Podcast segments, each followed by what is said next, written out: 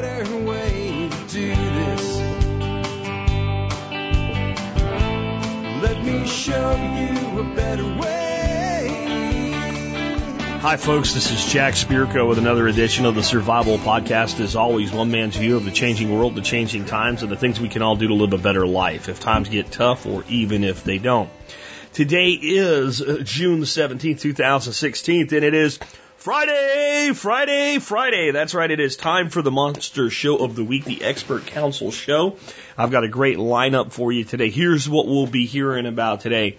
We're going to be hearing about leaving a job and dealing with a legacy pension from John Pugliano. This is an important mathematical economics lesson that I think even if you don't think it applies to you, it probably will at some point in your life. And it's really important to listen to the logic behind it rather than the individual situation. Dealing with slow healing uh, and easily wounded skin, Doc Bones is going to weigh in on that. It's a problem more people have than you might think, and as you get older, it's a problem we all generally end up having. Um, thoughts on night vision gear? This one came in for Brian Black or Tim Glantz. Both have answered it from different vantage points. And it'll be interesting. I'm just going to play those two back to back on night vision gear. Keith Snow is going to talk to us about dealing with an avalanche harvest of peaches. These peaches coming out of our butt, man. What do we do with them all? Uh, I'm sure that'll make us hungry. We'll talk about the ins and outs of seaberry cultivars and determining the ones that'll work from you, for you. That's Ben Falk's uh, question today. Training after an injury from Gary Collins. This is something many of us have to deal with at some point in our life. Making the most of kombucha with Erica Strauss. And I will be talking to you today, almost a little mini podcast at the end here about living in a shed for freedom. I'm going to read at least part of an article for you out of the new Self Reliance magazine about that subject. And uh, it's an interesting article. And, and I'm going to talk a little bit about is that a path to freedom for some?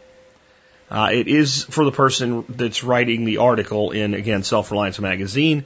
And then I have a great closing song for you today. Cool stuff coming, lots more, all of that in just a bit. Before we do that, let's go ahead and hear from our two sponsors of the day. Fortress Defense Consultants offers tactical training including rifle, pistol, tactical shotguns, specialized classes for women, force on force engagement training, and you can even do customized training with them. They will also travel to your location for larger groups. Find out more at fortressdefense.com. Hey guys, as many of you know, I used to be a business and marketing consultant in my former life, and the advice I gave most business owners every day was, do what you say and say what you do. Well, Ready Made Resources figured that out on their own. All the resources from food storage to gardening to guns to alternative energy, ready made and ready to go for your prepping needs. Check out readymaderesources.com to learn more today. With that, let's take a look at the year 1810 because the episode's 1810. Alex Shrugged has two for us today at tspwiki.com. We have Thomas Jefferson's Pacific Empire of Astoria and the May Revolution and the fight for independence. And in other news, the United States population hits 7.2 million. That's a 2 million increase from the 1800 census. Billiard rooms open for business in London. Eight ball pool won't appear in the U.S. until 1908. And homeopathy, homeopathy as a medical practice is established. Dr. Samuel Hahnemann says the highest ideal of therapy is to restore health rapidly, gently, permanently, to remove and destroy the whole disease in the shortest, surest, least harmful way according to clearly comprehensible principles. Um, I'm actually going to talk about that one today instead of one of Alex's great segments because this is something I know a little bit about because I studied it. At one time, I was actually going to school to learn to be an alternative health practitioner. And while I decided not to complete that path, I did learn a lot while I was on it. And it's become an independent study uh, for me that I've probably gone further than I would have if I would have completed the courses because I decided I didn't need a piece of paper, didn't want to do it as a profession, but I wanted to know as much as I could. There is a lot of stuff out there today, guys, that's sold as homeopathic remedies. Most of it is not. Most of it is not. Homeopathy is either amazing or hokery, and I'm not sure which one it is. Um, and I know people will say, well, I've used homeopathic remedies and they worked. And you may have used something called a homeopathic remedy and it may have worked and it may have not actually been a homeopathic remedy. So I'd like to give you a little lesson on what actual homeopathy is. Homeopathy is the belief that as you actually reduce the amount of a substance, its potency as a medicine increases. So the way that you actually make a homeopathic medication is you put a small amount of it into water and you, you put it into a like a test tube with a cap. And then it's beaten on a leather uh, pad. for a certain number of times. I don't remember how many. And then a single drop of that is taken into another vial, and the process is repeated, further diluting the already minute amount of the substance. Eh, with the belief that the impression of the substance will cause the body to heal itself. And what Hahnemann did, and there is some things I liked about his his his philosophy anyway, and I'll tell you about that in a second, is he actually took all of these toxic things like arsenic and arachna and other things, and took them into until they began to cause a problem, either a rash or, or boils or lethargy or whatever, and then stopped before he killed himself. And then decided that if you had symptoms that mimicked what this thing caused, this tiny, minute, undetectable amount at the highest concentrations, by the way, or the highest therapeutic values, by the way, would then cure the illness. And it may have been successful at the time simply because it was essentially doing nothing. And some of the medical practices of the day, you would have been better off doing nothing. I, I don't really know. But that is what homeop- homeopathy is. That is classic homeopathy. That is Samuel Hahnemann's uh, ho- homeopathy. And everything that you see today that's like it's herbal homeopathy and blah, blah, blah, it's not. Now, it may be a homeopathic concentration, and you'll see things like 20x on them for a strength. And again, the higher the number, the smaller the actual amount is there, and they're usually in some sort of a tablet form today. Um, and you can get actual stuff prepared this way, and it's it's highly unregulated because it is nothing. Um, it, it, chemically, if you if you analyze it, you can't even find a trace of whatever it is in it. Okay, so then they sell these other things that they label as homeopathic. And they have these active ingredients in them, and maybe they still have the actual homeopathic underlying thing. And I'm sorry, I, don't, I don't buy this.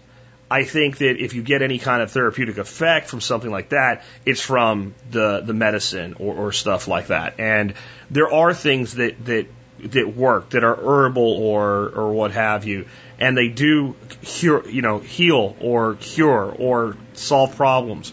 But I think the concept that we can take a toxin, put a tiny drop of it into water, beat it on a piece of uh, leather, repeat that process, further diluting it uh, five or six times to the point where we can't, with a chemical analyzer, even detect it anymore and have it have a therapeutic effect. I don't buy it. Now, what do I like about Samuel Hahnemann?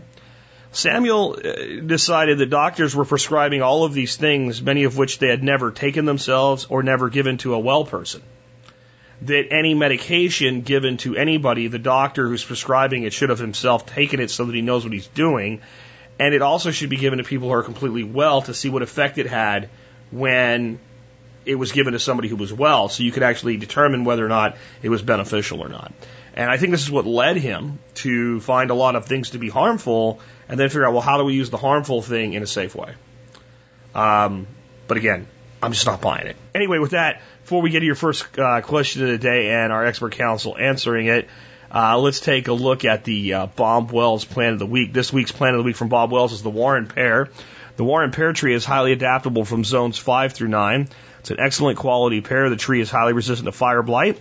Medium to large, long neck fruit with pale green skin, sometimes blush red. Smooth flesh with no grit cells. It's juicy and buttery with a superb flavor. Cold hardy down to 20 degrees below zero and ripens early in August. It's a good keeper, requires only 600 chill hours and on top of all that, it's still fruitful. So it's a good tree for you guys that have small yards and don't have room for a lot of trees. With that, let's go ahead and uh, hear from our first expert panel member today. Uh, we have a question from for John Pugliano about having worked a job and now leaving it and having a pension and the options that you have with that pension, which include basically early withdrawal or waiting for it. Uh, with that, John, go ahead and take it away. Hello, TSP listeners. We have a question from Greg about a state funded pension. Now, I'm not going to mention the state where Greg is from just to keep things a little more anonymous, but Greg is 31 years old. He's worked in his state job for 10 years. He's contributed $20,000 into the retirement plan. And now that he's leaving the job, he has the option to defer that pension until he's 65, at which time he'll collect $800 a month or he has a couple options with withdrawing that money. So that's what Greg's question is.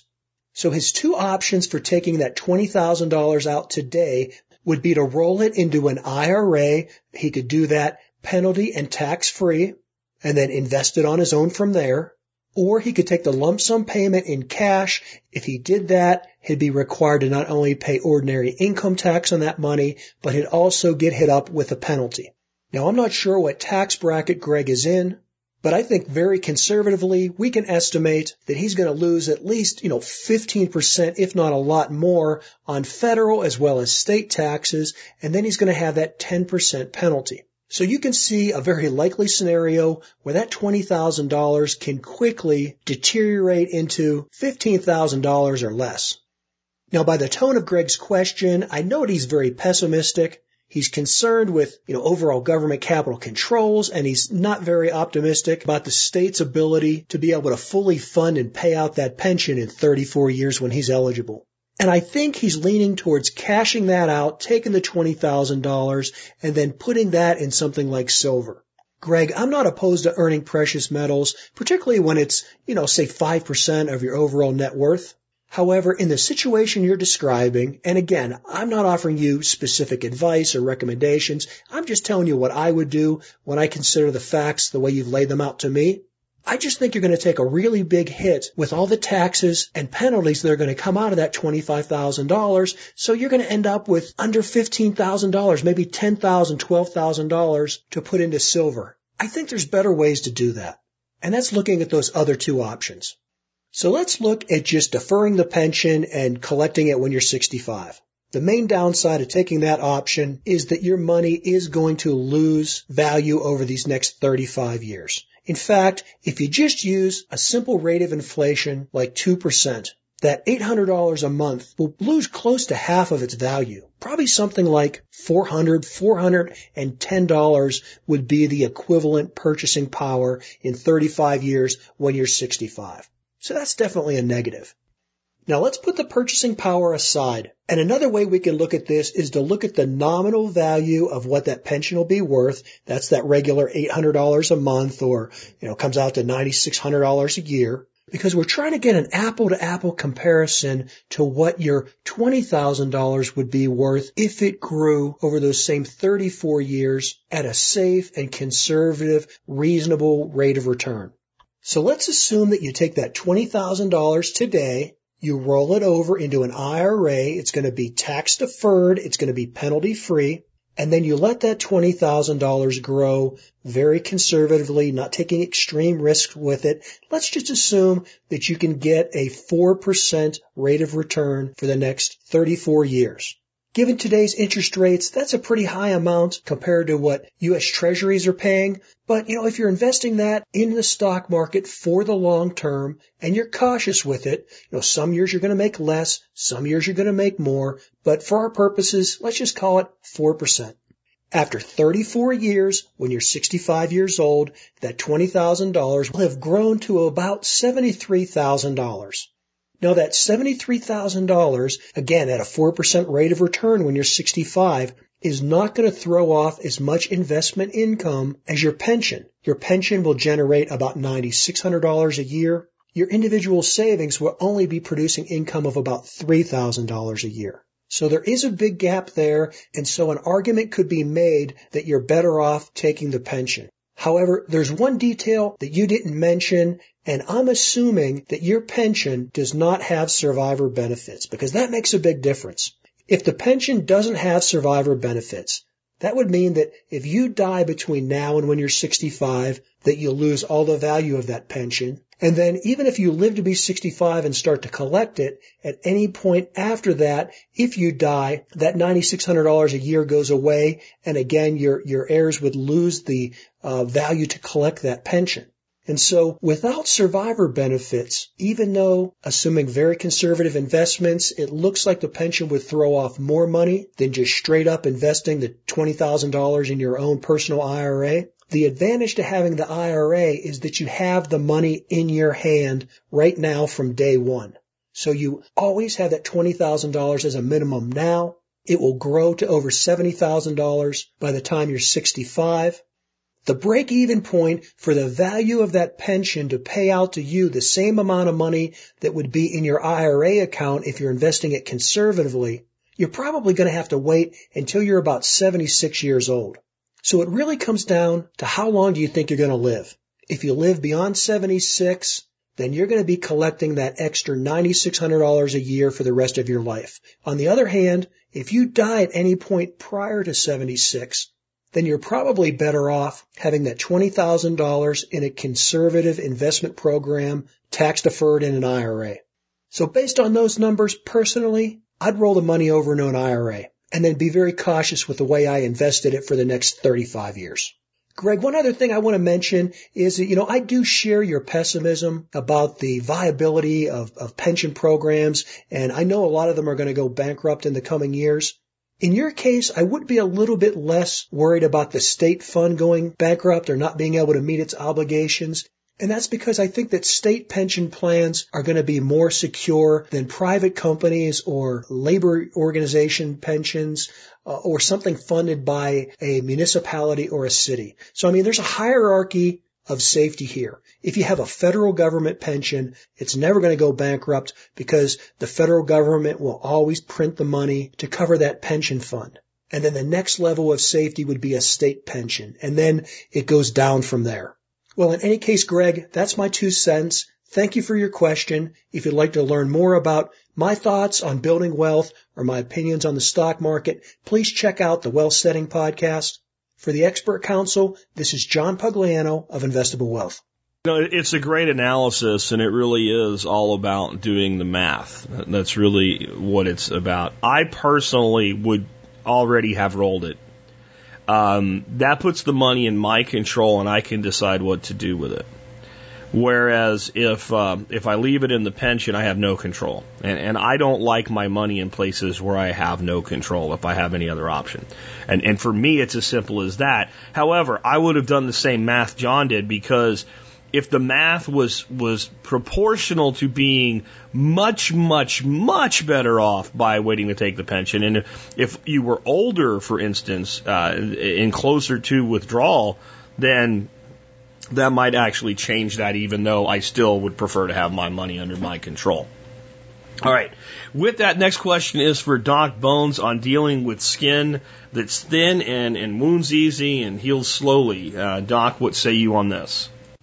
Hi, Joe Alton, MD here, also known as Dr. Bones, co-author of the brand spanking new third edition of the Survival Medicine Handbook. 670, wow, pages of information that'll help you succeed even if everything else fails. You can get it at Amazon.com.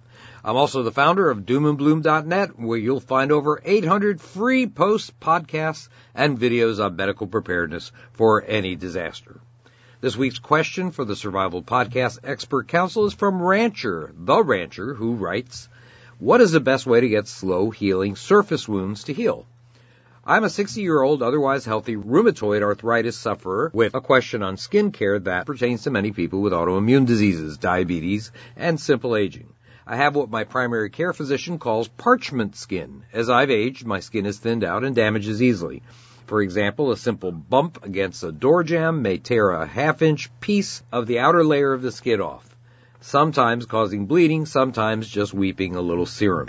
For a person that's quite active in the outdoors with livestock and gardening, this is obviously a problem. But the worst part is how long it takes for these simple small wounds to heal. I presently have about 10 wounds on my hands that have not fully healed. They vary in age from about two days to eight weeks. When I was younger, none of these would have lasted more than a week before the wound would have healed. I know that for diabetes sufferers, infections and slowly healing cuts are a major cause of amputations. In my case, I haven't lost the feeling in my extremities that exacerbates the damage for the slow healing wounds of diabetics. I know that when I have a sore and I know that I'm taking a drug that increases my risk for infection, which I am, I really try to take care of the wounds, but they still take a long time to heal even when they are never infected. I asked a dermatologist about this, and his comment was to keep superglue around to more effectively seal the wound than a simple bandage. This may help it from getting infected, but it hasn't sped the healing process. Do you know of any natural herbs, salves, or lotions that would help expedite the healing process? A comfrey salve seems to help some, but since I almost always have breaks in my skin that, that need treatment, it seems risky to use something that's not recommended for regular use. Rancher, thinning skin is a natural consequence of aging and a life lived in the outdoors. Some people, especially those with fair complexions, will have more problems with this than others, but few, if any, will avoid this issue if they live long enough and will experience longer healing times for even the most minor injury. Diabetics and people with autoimmune conditions such as yourself are especially prone. Infections like cellulitis are also a concern, but you don't seem to have a lot of these. Medical treatments for thickening skin exist, but involve prescription drugs like retin-A creams, which are effective. I will say they are effective, especially on the face. Some people notice irritation with this treatment, however, so discuss this option with your doctor. There are a number of natural remedies for this condition, and comfrey salve is indeed one of them. Other herbs that might help include aloe vera, calendula, echinacea, and St. John's wort. Of these, calendula ointment seems to be the most effective according to some naturopaths. Some suggest that CoQ10 lotions might decrease bruising seen in people with your condition. Another is honey, which has antibacterial action and has a protective effect on minor wounds. Make sure you use unprocessed raw honey. That is very important. Contact local beekeepers instead of going to the store. The heating process they use for commercial honey it removes a lot of its beneficial effects. Now, some supplements that might help thicken skin include flaxseed and fish oil. A study published in a British journal some years ago suggests that some condition that cause thinning skin might improve with these dietary products. If you're not using sunscreen and moisturizers, you should start. Stay away from anything but the mildest soap, especially those that use additives to give it a nice smell. Remember to always apply moisturizer on wet skin for the best effect. And speaking of wet, stay well hydrated. Drink lots of water or clear liquids every day. Improving hydration will affect the elasticity of skin and help it heal faster naturally. One last thing, I noticed that your wounds are on your hands. For goodness sake, when you're out there, wear hand protection. If you don't wear hand protection, you are cruising for a bruising or at least for a cut or two on your skin. Now, as time goes on, we all have to deal with aging skin, but some of these strategies might help speed healing. This is Joe Alton, MD, that old Dr. Bones, wishing you the best of health in good times or bad. Thanks for listening. Hey, make an old man very happy by following us on Twitter at Prepper Show, on our YouTube channel at Dr. Bones Nurse Amy, and our podcast, A Survival Medicine Hour, and the new current events podcast, American Survival Radio. You'll find links at doomandbloom.net. Thanks again. As you might imagine, given the discussion that I had with you guys today on homeopathy and my background here, I have a few things to add. The first I would say is I cannot tell you use comfrey in uh, direct opposition to what the government says. I can't do that. What what I can tell you is that I personally don't believe what the government says about comfrey, and I'm going to recommend that you possibly read a book I'll have a link in the show notes to the Kindle version of it, and uh, if you want, you can find uh, the paperback and hardcover versions of it there. It's by uh, a guy named Lawrence D. Hill, and this is the man that did all the work with Comfrey. It's called Comfrey Past, Present, and Future. And Mr. Hill uh, was working prior to the government's war on Comfrey and had a, a lot of plans for the wonderful things that Comfrey could do across the planet uh, including with wound healing, which I'll get to in a second. Um, but what I want to kind of point out is that we wouldn't even have the word Bocking. So when you have Bocking four, Bocking fourteen, stuff like that, we wouldn't even have that word without Lawrence Hill. That that's how big his fingerprint is on Comfrey. And Bocking's actually a town in England, and he wanted a word that wouldn't get changed as it was used internationally. So he didn't want to call it like type or a class or something like that. So he just used the name of the town near where he was doing the work because you would say that the same in all languages. So that's why he did that. So just to give you kind of a thing there. Toward the end of this book, he talks about running trials using comfrey salve in convalescent homes for old people that are basically going to die. They're, they're just at the end.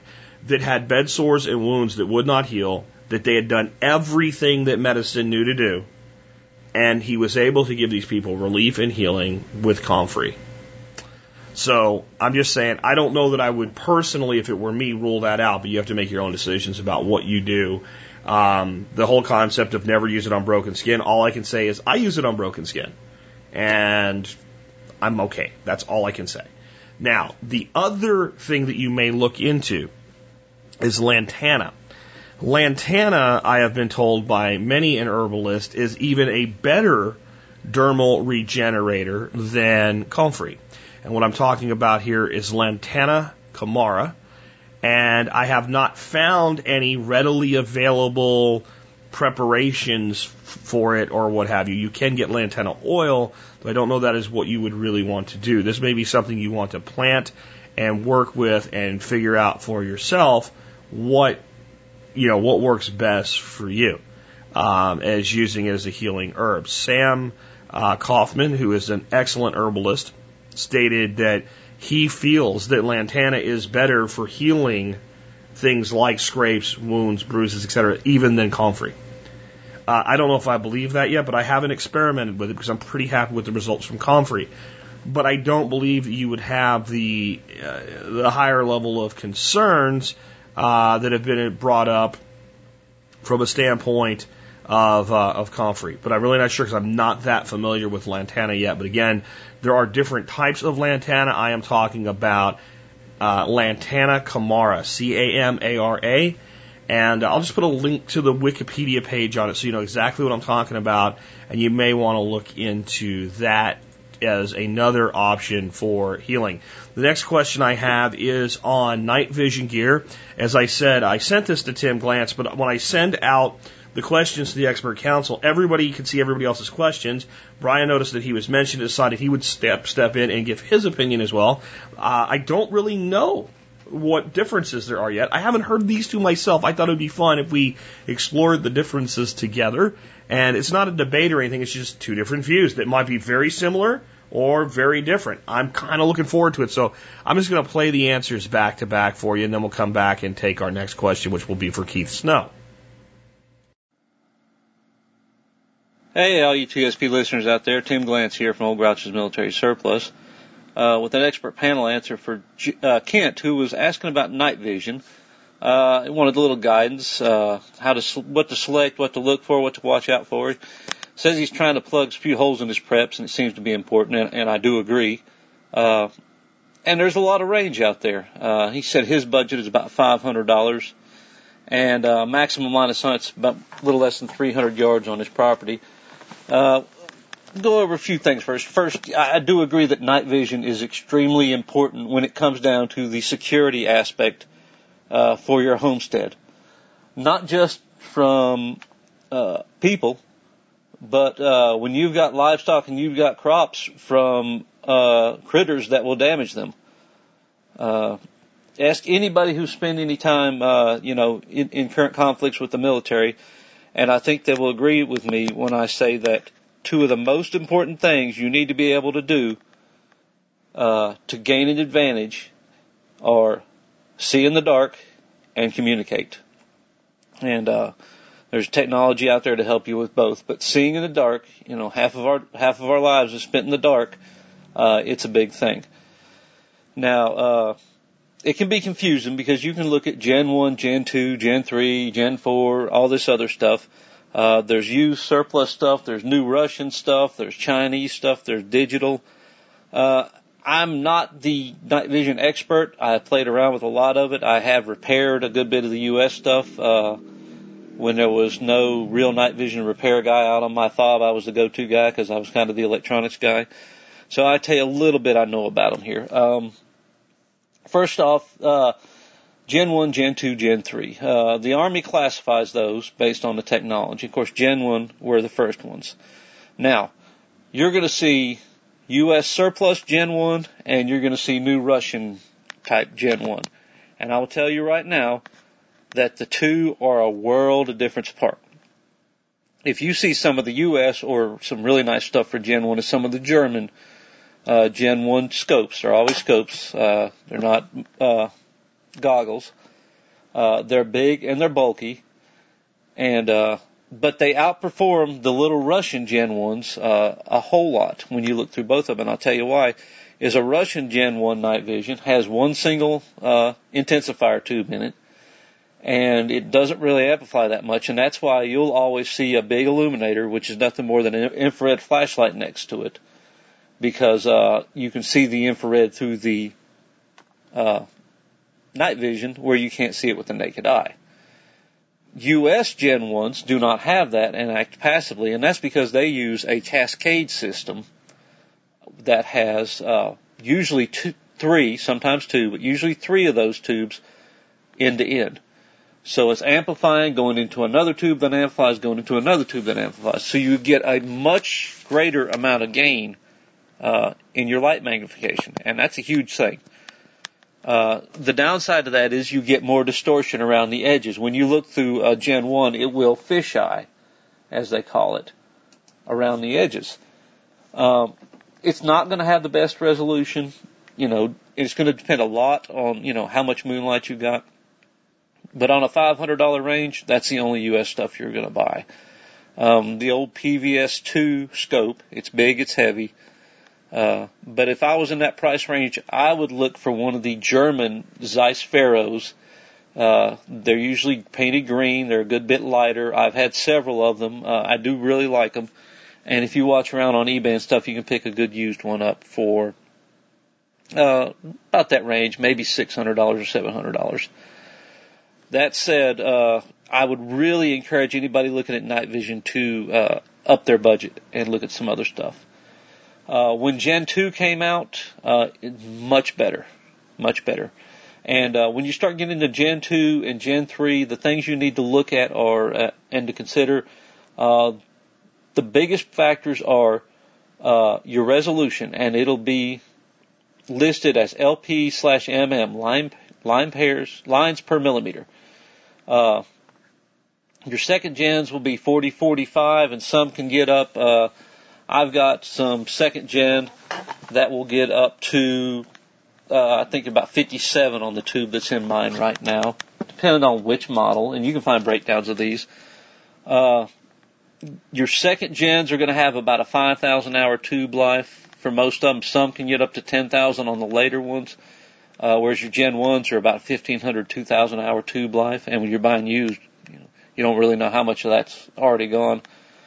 Um, and you get into Gen 3 and you can get into even longer tube life and, um, much, uh, slightly higher, uh, resolution. My advice is on your budget, uh, having sat and compared a lot side to side, uh, Gen 2 will work for 99% of us. In the situation you listed, Gen 2 will work. And I would look for some Gen 2 devices. Uh, in your budget, what I would look for would be, uh, it was a commercial product made by ITT called the Night Mariner. Uh, they made Gen 2 and Gen 3 versions, and you can usually catch a Gen 2 on eBay about in your price range. It's a handheld monocular. Uh, it, there's no provision for a head mount. There's no provision for weapons mount, and uh, I wouldn't fabricate a weapons mount even if I could because it's not designed to handle the shock. But in your price range, uh, that is the way I would go. Now, uh, I would strongly consider uh, budgeting more for night vision and doing it right the first time, uh, because you can buy some really nice PVS sevens with Gen 2 tubes. Uh, if you shop around on eBay right for a thousand to thirteen hundred dollars. Then you've got a head mount unit that's durable, you know, mil spec rugged. It's going to get you good resolution. It's going to last a long time, and it's going to be very usable. Uh, there's a world of difference between something that mounts on a helmet or on a head harness and something that you have to hold up to your eye to look through, when, especially if you're trying to walk or maneuver around in the dark. It is a whole world of difference. And I do uh, strongly suggest for anybody's first night vision that they go with a head mount unit instead of a weapon mount unit, or something that's capable of both, like the PVS-14 that can be a head mount monocular or can be mounted on a weapon and look through a night vision compatible sight. And the reason for that is most of us listening here, we're not snipers. We're not going to be sitting up in a guard tower with a weapon all the time. We're going to be using it to check the perimeter, to look for, you know, wildlife, to look for predators coming in after our crops. And we don't need to be lugging and aiming a rifle at every single thing that we want to look at. For one thing, it's pretty dangerous because it could be your neighbor, it could be somebody lost, could be something else, and I'm not a fan of aiming a weapon at somebody just to figure out who they are. Number two, because it's unwieldy, it's hard to walk around, you know, and do that. So uh, head mount is the way to go. And then for a few hundred dollars, you can buy an infrared laser to mount on your weapon if you really need to be uh, worried about uh, shooting at night. And you can aim with that infrared laser that can only be seen through night vision. Uh, I've killed a lot of coyotes with that exact setup. It works. It works well. But uh, look at it, do a lot of research, spend a lot of time online, and uh, if you've got any place locally or anybody locally that will let you come try their night vision and use it and get a good idea for the field, that's really a product I think you need to uh, uh, experiment with and figure out what you like before you shell out the money because it is a lot of money. So uh, look at that and uh, do a lot of reading online. Just Google night vision generations, night vision reviews.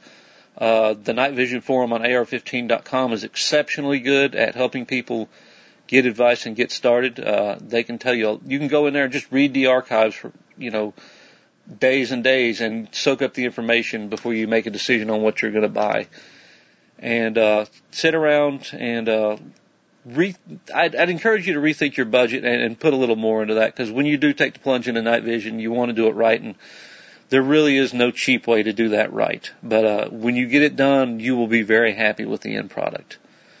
Hope that helps. And uh, if you got any more questions, you can always reach me uh, through my website at oldgrouch.com. And I uh, hope everybody has a great day. Thanks a lot, Jack. Hey TSP, it's Bryan Black from ITS answering a question from Kent who asked a night vision question that was either directed towards myself or Tim Glantz. So I wanted to kind of plug my side of this. Um, so Kent asked what to look for, what to watch out for, how to select some night vision. I said he's trying to plug some holes in his preps and seems that it may be important at times to have the ability to see in the darkness. I agree. My research, although limited, has been very confusing. Binocular, monocular, head-mounted, handheld, magnifying, thermal, and pricing oh my, uh, what a range. It's all over the place from $15 to over 3000 uh, I think for my purposes, under 500 is probably where I need to keep it. It will cost more than this, but I should probably plug a different. Oh, if it'll cost more than this, I should probably probably plug a different hole. I'm located in Illinois and have a maximum line of sight of less than 300 yards anywhere on my property. So, Kent, um, my opinion is to not go cheap when it comes to night vision, and I know that's kind of hard to hear because hopefully you you know, obviously you had a budget that you were trying to shoot for, and I'm about to kind of blow that out of the water. So um, I would highly recommend a well-made PVS 14. Uh, you will not regret it. That $500 would go to waste, in my opinion, if you were to pick up a lesser um, a lesser model of night vision. Either it's not going to do what you want it to do, or it's not going to uh, facilitate the options that it, that a normal PVS 14 that's a high grade Gen 3 um, would give you. So I would highly recommend going over to TNVC. Um, I don't get paid for advertising for them or anything like that. They're just a company that I go to whenever I have night vision needs. It's a tactical night vision company. They have a wealth of information on their site. They have great people to help you on the phone if you have questions about night vision, and they will definitely guide you in the right direction. And while I'll give you some, some a little bit more advice from my side, um, I would absolutely defer to them for anything and everything for night vision.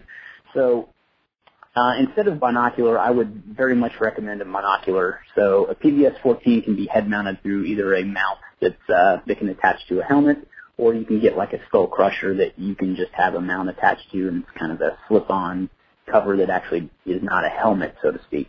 Um, there's lots of things out there for mounting options, and PVS will, is going to be PVS 14 is the most versatile um, out there for something like that.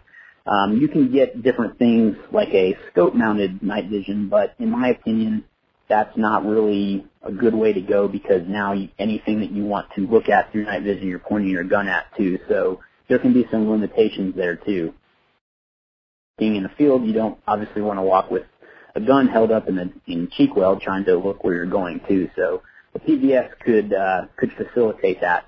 So the downside of having a PVS-14 as a head mount is that now you either have to take it off to put on a gun to shoot through, or you have to get some kind of laser designator or aiming device like a like I have a DBAL. It's the I squared. It's the civilian version of that. So um, that's an option too. Now, you know, if you add up all those things that I just mentioned, though, you're probably well over your three thousand dollar maximum that you mentioned. So, and it can be upwards of seven, eight thousand dollars, even ten thousand plus if you want to get into a binocular system, like two different PVS 14s or two, uh, or a dual tube system that's a monocular system. So that's just a little bit on that. Um, like I said, I would definitely defer to TNVC to ask some questions there. They, you know, they they're a great resource to help you with that kind of stuff. So hopefully that helps. And thanks for the question. Keep them coming. Remember to check out ITS for your daily dose of skill sets and resources to help you explore your world and prevail against all threats. www.itstactical.com. Thanks again. Actually, in many ways, very similar advice. Um, Tim doing his best to give you some options for for spending less money, but really saying it's better to spend more. I have a, a couple things to add. Um, both Bryan and Tim mentioned, uh, you know, a head mount type unit, uh, specifically more toward the monocular side. I completely agree for a variety of reasons. One, by using a monocular, the other eye is available for other things. Two, for me, um, I have terrible depth perception with binocular type uh, NVGs. So much so that I, I refused to try to drive using them when I was in the military. And there were times when we were on certain guard duties and stuff that that would be, and I would just, I'm going to be in, the shotgun seat. Uh, I, I do not feel safe driving because my depth perception was crap uh, with the type of NVGs that we had when I was in the military. Um, the other thing is, I completely agree with the concept of not pointing a gun at things that you don't intend to destroy ever. Um, it's so much so that I really recommend you guys that are deer hunters, squirrel hunters, etc. Always carry, you know, regular daytime binoculars with you when you're hunting, so that you're not using your scope to check something out, like another hunter wiping his ass, for instance, that kind of looked like a deer tail because he was dumb and used white, you know, toilet paper on public hunting grounds. That would be one example of a really dumb thing on both sides. And binoculars generally do a better job of scanning and things like that than your scope on your weapon, your rifle. So I believe in just taking that forward into the night vision world. This is the other reason. If I have a night vision apparatus that's head mount and my nearest weapon is my 45, I'm good. You understand that? That's that's the big thing. It's not now married to the weapon. These are expensive pieces of equipment, and if you have an N, you know a night vision scope on your you know AR-15, then your AR-15 is your only tool in the dark. And it may not be the right tool for the given situation. I may not be grabbing my AR-15 to deal with a possum or a raccoon or something like that. Last thing on the coyote thing. Um, let me tell you that what Tim said about using uh, a marker laser, laser sight, infrared, and night vision equipment does work. It is effective, but don't you believe for a minute that coyotes can't see IR at all. I have, I'll see if I can find it somewhere, but I have game camera footage, uh, you know, infrared, night vision game uh, camera, game trail camera of a coyote coming in, kind of looking around, doesn't notice the IR, and he looks directly into the camera. And the second he does it, that animal moves with a speed you, you, you don't really realize how fast they are. And as soon as he looked directly at it, and I don't think it hit him in the eye like burn your eye out type of thing because of the way the camera was mounted and all, but he was looking directly at the, the, the emitter to where he could see the emitter. There's nothing else that could have set that animal off. And I know people are going to tell me they can't, they can't. All I'm telling you, man, is if you're gonna do it, um, you know, maybe put that side up only when you're gonna shoot and don't hit them in the face with it because I'm telling you right now, I've seen them react to it. I just have. Uh, next question is for Keith Snow on dealing with basically an avalanche of peaches. Hey, it's Chef Keith Snow from HarvestEating.com. I love peaches, and today's question here is to help out some folks that are um, going through the peach apocalypse. That's going to be happening in the next couple of months. as the peaches come into season. And uh, I was just at the beach recently and starting to see some um, local peaches, which are seem a bit early, but uh, peach season is coming. Peaches are awesome. And what do a lot of homesteader type folks do with peaches? They can them, and that's a great thing. We've always canned peaches. Um, last year we didn't, but usually it's something we always do. We'll buy local peaches and we like the freestones. There's two types of peaches. Early season ones are clingstones, which means the pit doesn't come out. You slice it and you can't get the pit out, so you gotta just eat around the pit. Or the freestones, which come a little later, are a little juicier and better in my opinion. And that's where you can, um, you know, cut the peach, open it up, and the pit will come right out. So we used to can those, and that's great because you can, you know, have peaches over ice cream or do all kinds of stuff. Um, but trying to come up with a few other ideas um, is quite easy with peaches because they're a very versatile fruit. Now, some ideas. Um, I'm a big fan of this stuff called peach jam and I make a spicy peach jam. It's basically peaches that are um, cut in half. The and I use the the freestones. The pit is removed. They're skinned, so you drop them in boiling water and, and you peel the skins off, and then you cut them up. It doesn't have to be anything fancy. They could be haphazardly cut. Toss in the bottom of a pot about a cup of sugar, a little pinch of salt, and a habanero chili. You could use a scotch bonnet, but anything that's kind of ripping hot. And you just um, cut the chili in half. You don't need to mince it. So just cut it in half, stem and all, toss it in there and you want to cook this stuff, bring it up to a boil, and then on a low simmer, stirring occasionally. You want to cook it for at least an hour, and it's going to break down and become. Uh, there'll be a lot of liquid in there, and more than you think you probably need. So have a little bit of pectin, which you can get in any store um, at the ready. Uh, probably about a teaspoon of pectin in there towards the very end. Stir it all together. Uh, also, I forgot to mention about a teaspoon of lemon juice goes in there at the beginning. So sugar, lemon juice, habanero pepper, towards the end a little bit of pectin, and of course a little pinch of salt. You cook that down, then you're going to want to chill it. Now you've got this peach habanero jam. Remove the habanero pepper, and um, you can pulse this stuff in a food processor if you like it smooth. I, I happen to like it a little bit chunky. Now, this is versatile stuff. You can do quite a bit with it. Um, it makes probably the most amazing sort of um, dipping type spread with any kind of fried chicken. Um, picture, you know, chicken like Chick-fil-A strips, basically. If, if you were to picture that with some of this peach habanero jam, that, that's the idea. But you can use it in other ways on top of grilled fish. It is really cool stuff to have on hand as a condiment. Um, what about a peach smoothie? Peaches, bananas, and vanilla seeds. Not vanilla extract, but if you get the vanilla pods, you open them up, scrape out some of the seeds and you make a smoothie. Um, you definitely want the skins off the peaches, but you put that stuff in the Vitamix, about four um, peaches that are cut in half and pitted, one banana. You could put um, a teeny bit of water in there, or even if you like orange juice, that's great. But some of those vanilla seeds, you whiz that up. It makes a really interesting drink. You know, if your kids are around, you want to put some ice cream and make it a milkshake, even better.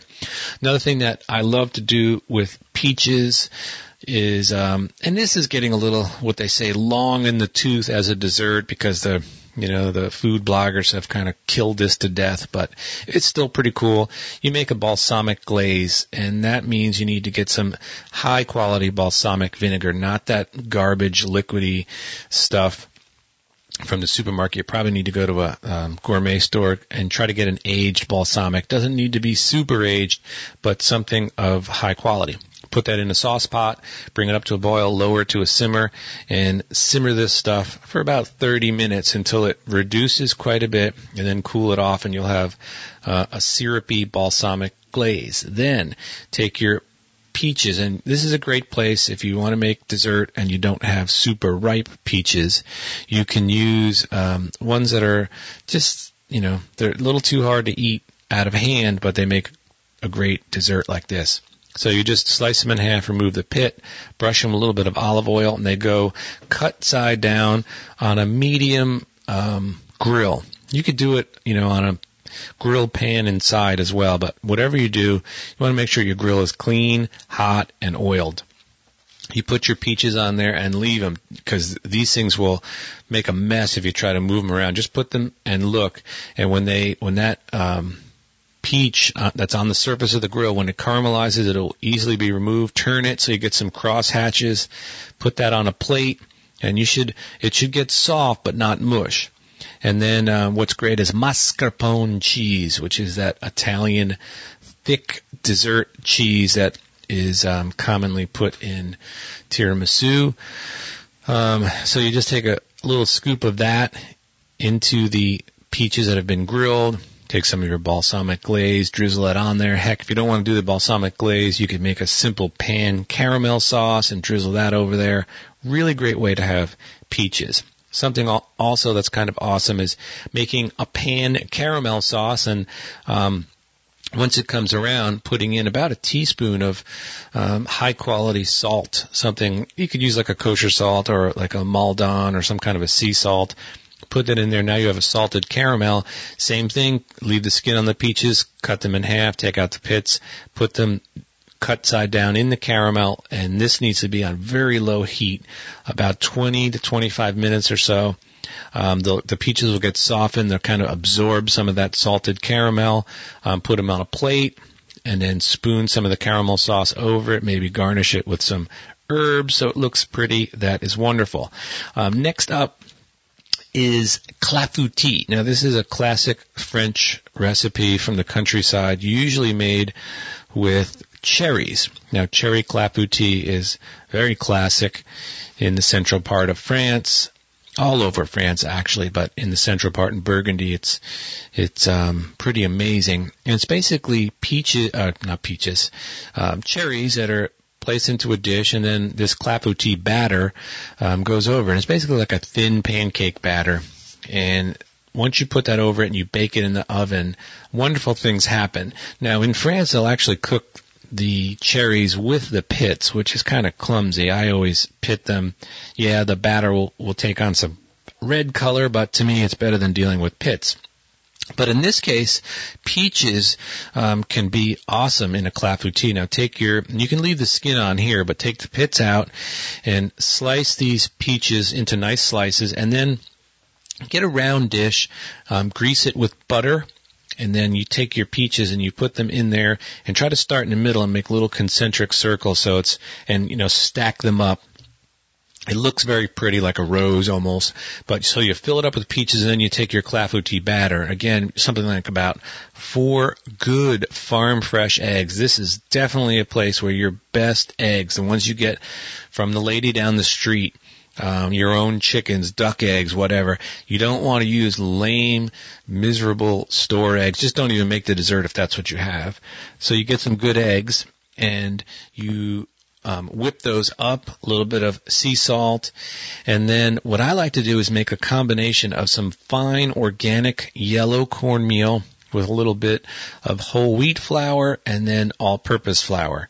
And just eyeball it. Start out with a little bit of cornmeal. You probably want at least 50% of the dry ingredients to be cornmeal. Don't need any baking soda here. And whip, whip this thing together.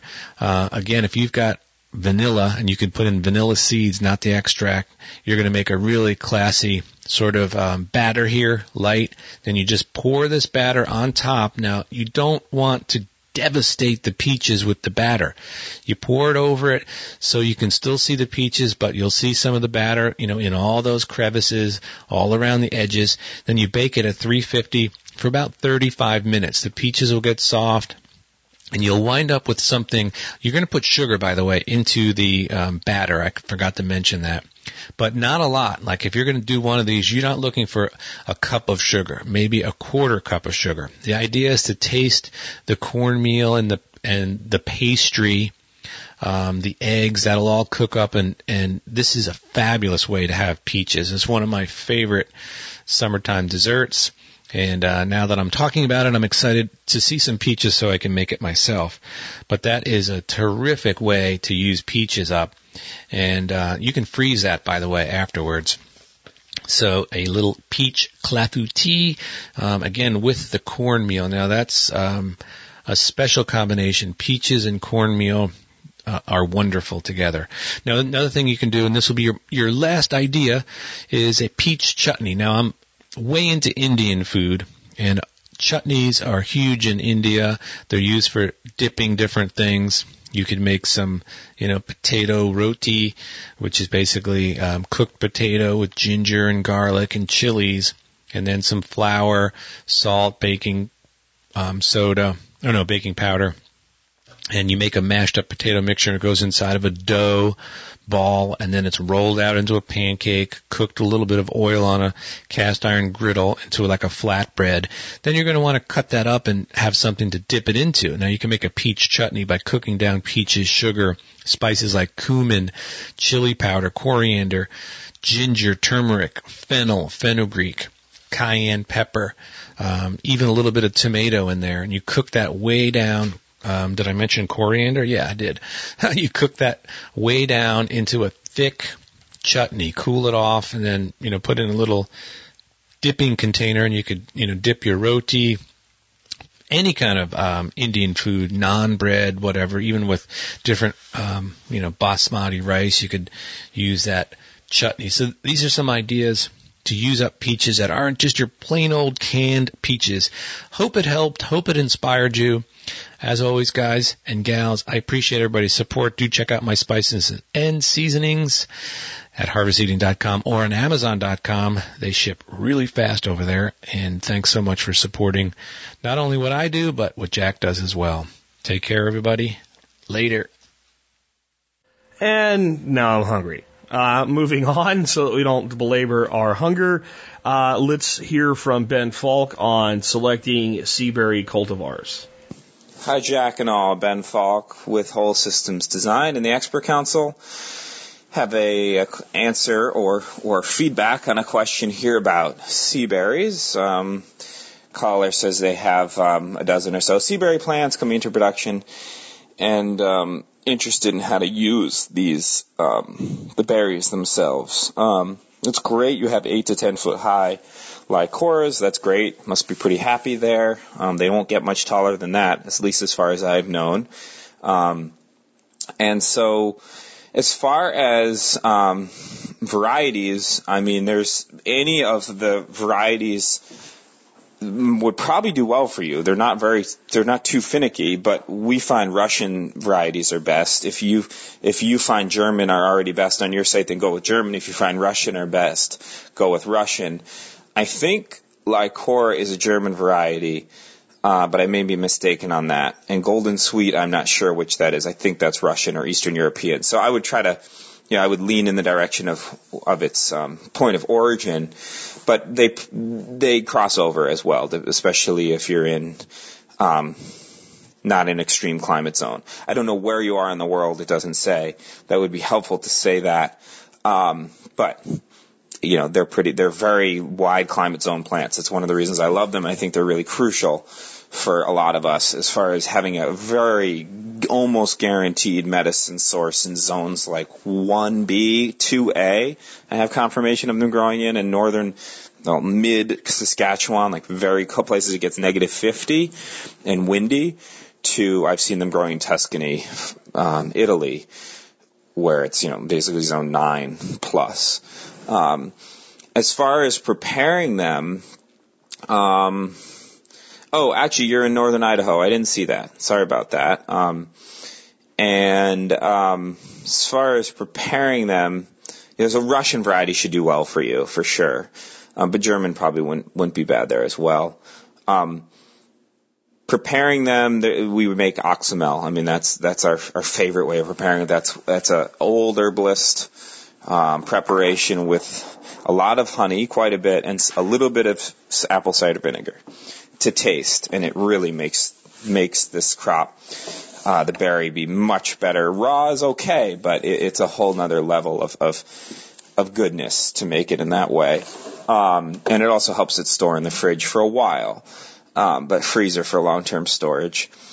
And as far as managing their crazy suckering habit, we don't see them sucker much unless we stab around the base to to want to promote suckering, so we can dig them up and have more plants. Uh, but if you do, you could sheet mulch. I would recommend just digging them up and and trading or selling the plants. Um, there's certainly a huge need for them. There's a big demand for the plants. So, um, or just snip the suckers back, you know, scythe them when they're young enough with a bush scythe or a ditch blade um, on a scythe. But good luck. Thanks a lot. Just on Seaberry, real, real quick, why, why, so you know why people care. Um, the first time I ever had Seaberry juice was at Ben Falk's uh, homestead, and they gave me this little bitty, you know, like a half a shot size uh, of, of Seaberry juice, which is plenty, by the way, for its nutritional and nutraceutical value. And I took a, a drink of this, and the first thought that went through my head is, "Oh, that's good for me." You can tell. I, I don't know how to explain it but you can tell like, oh, that's that my body should have this. And I've had my struggles with growing them here. And I've heard they'll grow in warmer climates. And I don't think it's the heat. I think it's the alkalinity that makes it difficult on them here. But uh, we're going to take another stab at them going into the planting season next year and do a little bit more with them and see if we can make them work. I think the ones that I lost, I gave too much shade to because I thought that would be the solution to the heat. So I'm going to try a different approach next year. Okay, next question now is for Gary Collins on training after an injury and avoiding re-injury and dealing with the injury that's just not going to go away. Hey everyone, this is Gary Collins, creator of the Primal Power Method, and have a great question today from Sam about an injury and what he can do in order to possibly work around it or to help it. Sam uh, jammed his actual elbow uh, during a biking accident. Now he suffers from pain in the back of his shoulder, and it's been nagging and ongoing. And believe it or not, that is actually very common uh, to have that sort of physical pain after you jam your arm or elbow it actually puts a lot of pressure and can damage uh, your shoulder joint or damage some of the ligaments and, and, and tendons connecting also rotator cuff, believe it or not. That's a very common rotator cuff injury and also rotator cuff tendonitis. They're different in a sense. The easiest way to diagnose whether you have a partial t- rotator cuff injury a, a full rotator cuff injury is very easy to, it hurts like mad. I mean, there is very easy to figure out, but a partial tear and rotator cuff tendonitis are very much more, they're very difficult to actually diagnose.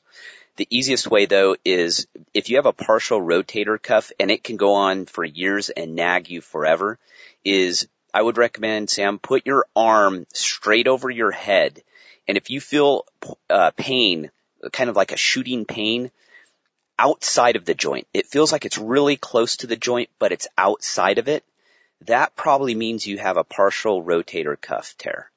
Um, now, rotator cuff tendonitis is actually very common to have symptoms where you're feeling them, which is in the back of the shoulder blade. Very, very common. And now, and, and Sam indicates he has a lot of difficulty far as doing you know, the, the, the exercises that he likes to do, deadlift, bench press, dips, chin ups. He says those aggravate him. And yes, those are like the worst exercises to do if you have a uh, tendonitis in your shoulders or if you have a partial rotator cuff or rotator cuff injury. So I would recommend definitely stay away from those those exercises. Um, even uh, push-ups are, are really hard on your rotator cuff. And I know Sam said he's a bike rider. I am too. If you're suffering from either tendonitis, partial rotator cuff, shoulder, just shoulder pain, bike riding is brutal on it. It is one of the worst actually athletic events you can do just to aggravate it because you're constantly putting pressure on, on both arms, which are directly when you're balancing on the handlebars, put pressure on your shoulder joint. That's exactly what it does and absorbs all the shock goes through your arms and into your shoulders. So, uh, bike riding could be aggravating as well. Well, now that we have a, a general idea of what the injury could be, and I would recommend, he says he's gone to doctors. The easiest way to tell would get, be to get a CAT scan, but even that, I've heard people have all the the same symptoms of a of tendonitis or a partial rotator cuff tear, and it never shows up. But from what they tell me and the symptoms and and everything we go through, it sounds like that's what it is. Um, easiest way to kind of prevent that is avoid the aggravating uh, exercises. That is the best way. And, and I know Sam's saying, Hey, I'm only 30. Here's something too that this, I had to get this pounded in my head because I've had a bazillion injuries, several surgeries. I've been, I've wrecked my body. I've done a good job of it, uh, mechanically, as far as a lot of mechanical injuries. And that is, I'm learning as I get older, is if something aggravates or you have a kind of a repetitive use injury, well, stop doing it. You know, whatever aggravates, you just need to stop doing it. There's things in my life that I just do not do anymore because of injuries that I've suffered in the past or chronic pain that I suffer from, from those injuries to this day. I've just learned don't do that. Don't do that exercise. Just gotta cut it out. It's a tough pill to swallow at times, but that's just life, you know, as you get older, things break, they don't work so well. And if, uh, my attitude is if you go do something and it hurts every time you go do it, again, simply stop doing it. Um, as for some other things he can do, I have an anti-inflammatory package that I sell on my website and that's why I actually put it together. It's what I use as, uh, you know, it has uh, fish oil, turmeric, and my, uh, organic greens powder. Helps with inflammation. Another thing is glucosamine. And it takes a while for glucosamine though, and this is something people get aggravated with, but it takes about four to six weeks for it to kick in. And, and there's numerous versions of, uh, glucosamine, uh, uh, chondroitin and, and way it works, but it, it, you know, it just takes a while. And I have found that using that with joint injuries, especially shoulders, it really seems to work. Another things he could do is go to an acupuncturist. There may be actually a, uh, you know, there could be an issue with what's called a, a trigger point, which is a muscle that is kind of turned off and has stopped working due to a trauma. And what it's done is it's balled itself up into this tight, tight area. And if it's at the back of his shoulders, he's not going to be able to get to it. And what they do is they just dig in there and it actually is a trigger point release is what they call it. And it is excruciating. I have actually had, had tears come out of my eyes a couple times and had to tell them to stop. It hurts so bad, but afterwards you're just like, oh my God, it feels so much better. So you might want to try that too. And, and they'll be able to tell because they'll be able to, as soon as they hit that trigger point, you're going to know it because you're going to about jump out of your skin. It, it is that sensitive. Um, you know, and, and stretching techniques, you know, don't overstretch, you know, just keep your, you know, another way too is if you grab the back of your tricep and with your other arm and you pull it across your chest, and if you get a uh, pain in the rear, like he's saying, he, in the rear of his shoulder, that to me would be, that would tell me that is pr- more than likely the rotator cuff tendonitis. That, that's what that would tell me. Um, but do some minor stretching. Don't overstretch it. If it hurts, if it's sharp pain, stop. Sleep on your back. One of the biggest aggravators and to make it chronic is to sleep on that shoulder. That is going to wreck you. You will never recover from it if you continually sleep on that shoulder. You have to sleep on your back. And I recommend sleep on your back because some people go, well, I'll just sleep on the other shoulder. I have noticed that it doesn't work as well as sleeping on your back. Um, also, what he can do as far as exercises, like I said, I would just avoid it. And I've actually had a partial rotator cuff tear. It's, it's excruciating. And I basically, for a couple years, I just had to baby it. You know, I didn't really lift and do exercises that involved a lot of pressure on my shoulders. And with that, and I've also had tendonitis in both shoulders at one point for over, from overuse. Uh, ice and heat. This is one that you'll get a bazillion different versions of how you should do it. But for me and my experience over the years dealing with injuries, five minutes of ice and five minutes of heat. Rotate it for 15 minutes, be done the best time to do it is before you go to bed because that's when you're the most inactive. Um, so try that. Um, I hope this helps. There's there's a lot of things, and when you're talking injuries, it's just a can of worms. But I think I'm pretty sure what what's going on with Sam, and that injury will be chronic unless you take care of it and kind of baby it. Uh, if you have any questions, make sure to hit me at contact at uh, primalpowermethod.com or hit me in the show notes. Thanks a lot, guys.